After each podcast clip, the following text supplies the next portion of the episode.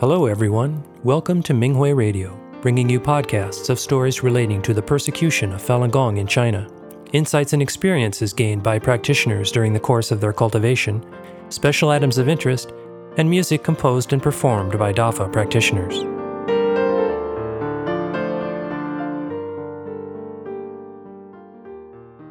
The following is an experience sharing article from the 2022 Japan Fa Conference entitled Experiencing the Beauty of Letting Go by a Falun Dafa practitioner in Japan. The article was published on the Minghui website on October 19th, 2022. I am a young Falun Dafa practitioner, and I began practicing in March 2022. Part 1 Master has always looked after me. I was diagnosed with a rare cancer soon after I was born. However, after it spread and developed to the most serious stage, it suddenly disappeared. This was so rare that I became the object of a national medical study. I occasionally had to be hospitalized and undergo detailed examinations. After I began practicing and recalled my childhood experiences, I realized that Master has been protecting me and purifying my body. I also had many other amazing experiences as a child, but I didn't realize they were unique. One day when I was 14, I suddenly entered a different dimension.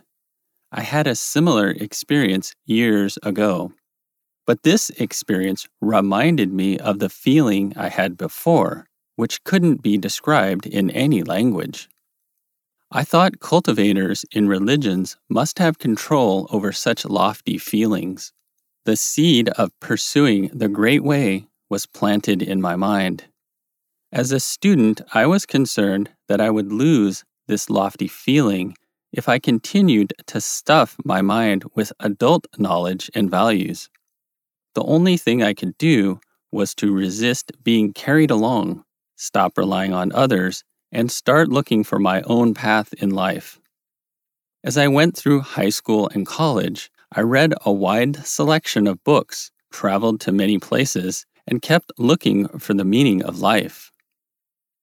Part 2 Finding Falun Dafa I saw information about Falun Dafa for the first time when I was searching online in March 2022. After reading a few pages from a Falun Dafa book online, I was happily surprised to find that this was exactly what I had been looking for. I immediately phoned the number for the group exercise site and I learned the exercises that weekend. While doing the third exercise, I felt the rotation of Falun in my abdominal area. My eyesight became clear and my body felt so light after I did all five exercises. I was filled with gratitude. The first wave of the COVID pandemic hit Japan at that time. The Japanese government announced a public health emergency. We had to stay home, so the group exercise stopped. I had time to read the Fa at home. I started advancing diligently in my cultivation. When our group exercise resumed in June, another practitioner and I talked about DAFA related media projects. I had heard about the Epoch Times before. My professor of international politics quoted an Epoch Times report about the Confucius Institute when he talked about the Chinese Communist Party, CCP, infiltration I didn't know about Falun Dafa at that time, but I thought the Epoch Times was a courageous, independent media. Part 3 Cultivation Opportunities I wished to help Epoch Times clarify the truth, so I helped create videos during the following 18 months. I formally joined the media last December. My first job was to create a 15 minute news program which was published on social media every day. I selected the news every evening and proofed and edited the script drafts the next morning. In the afternoon, I finished the script with the newscaster and recorded and edited the videos. I shouldered every step of the all day work. One week flew by. I felt working at such a fast pace to be challenging, especially when breaking news happened. My job comes with a lot of pressure.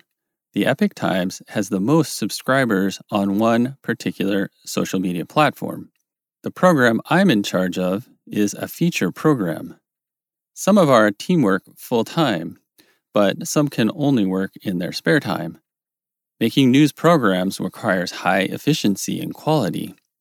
Those working remotely don't usually have the sense of a highly intensive atmosphere. Some asked their families to help.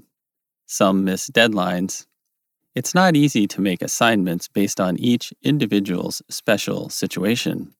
I'm thankful for their contribution out of their busy lives, but coordinating with the team has been challenging. I personally thought that working on projects is not cultivation, and we shouldn't mix in our wish for our family members to cultivate themselves. They have to want to practice cultivation. I thought my understanding was right, but I didn't feel good about my cultivation state.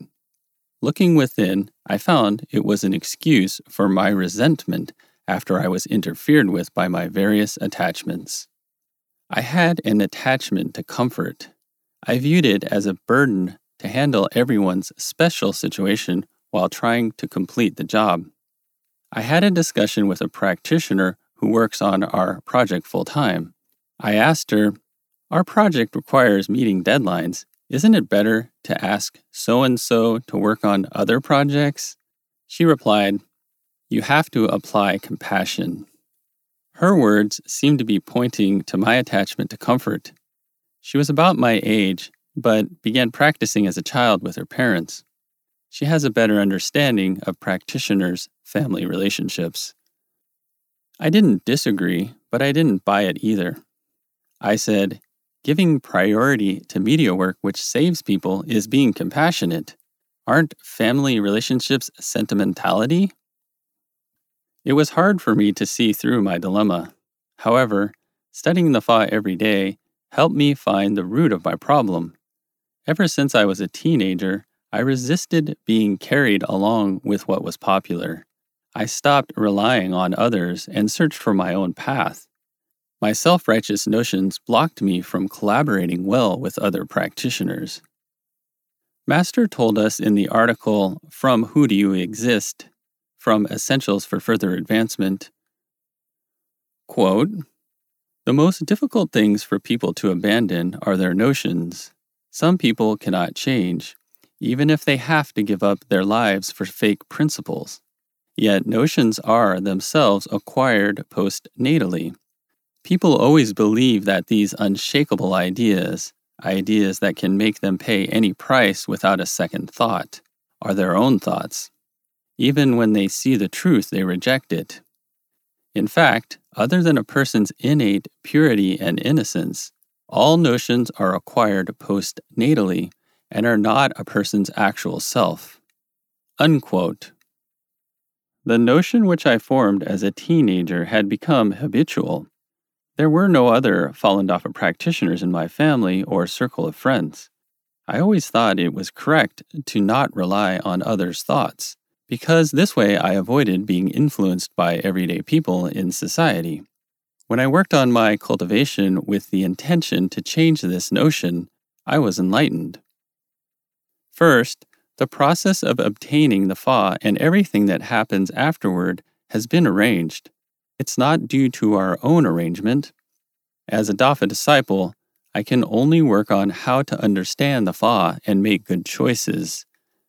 Dafa disciples must have faith in Master's arrangement. Whether we stick to our own understanding of the Fa or truly trust Master's arrangement is a fundamental question and measures whether we have let go of our own notions. Things turned in the right direction after I saw the gap in my cultivation. I had a brief discussion with another practitioner who works full time on our project.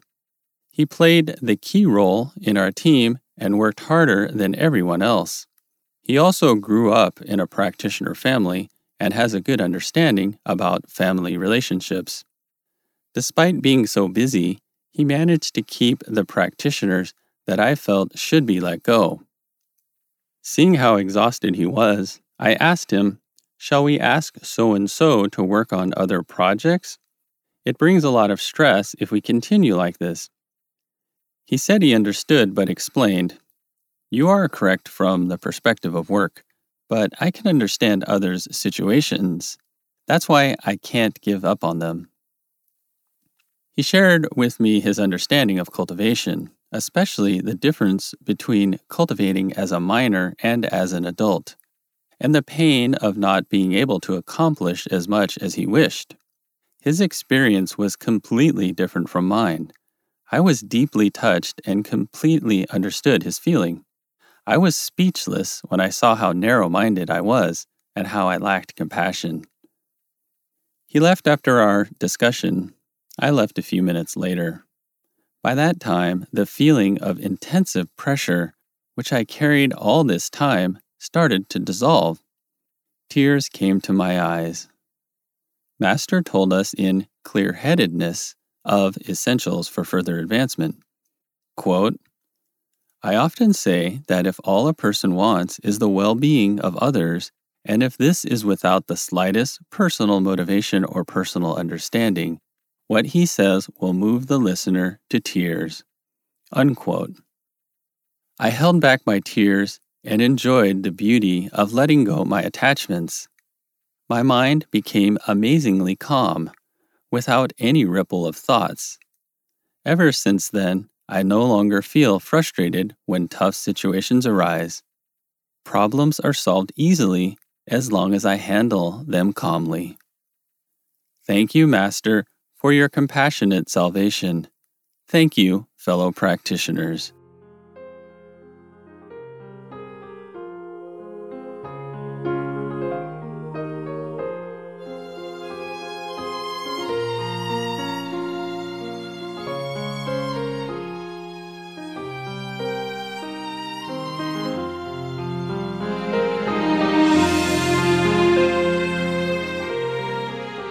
Thank you for listening to the Minghui Radio podcast. For more information, including news about the persecution of Falun Gong practitioners in China and experience sharing stories by practitioners around the world, please visit our website at en.minghui.org.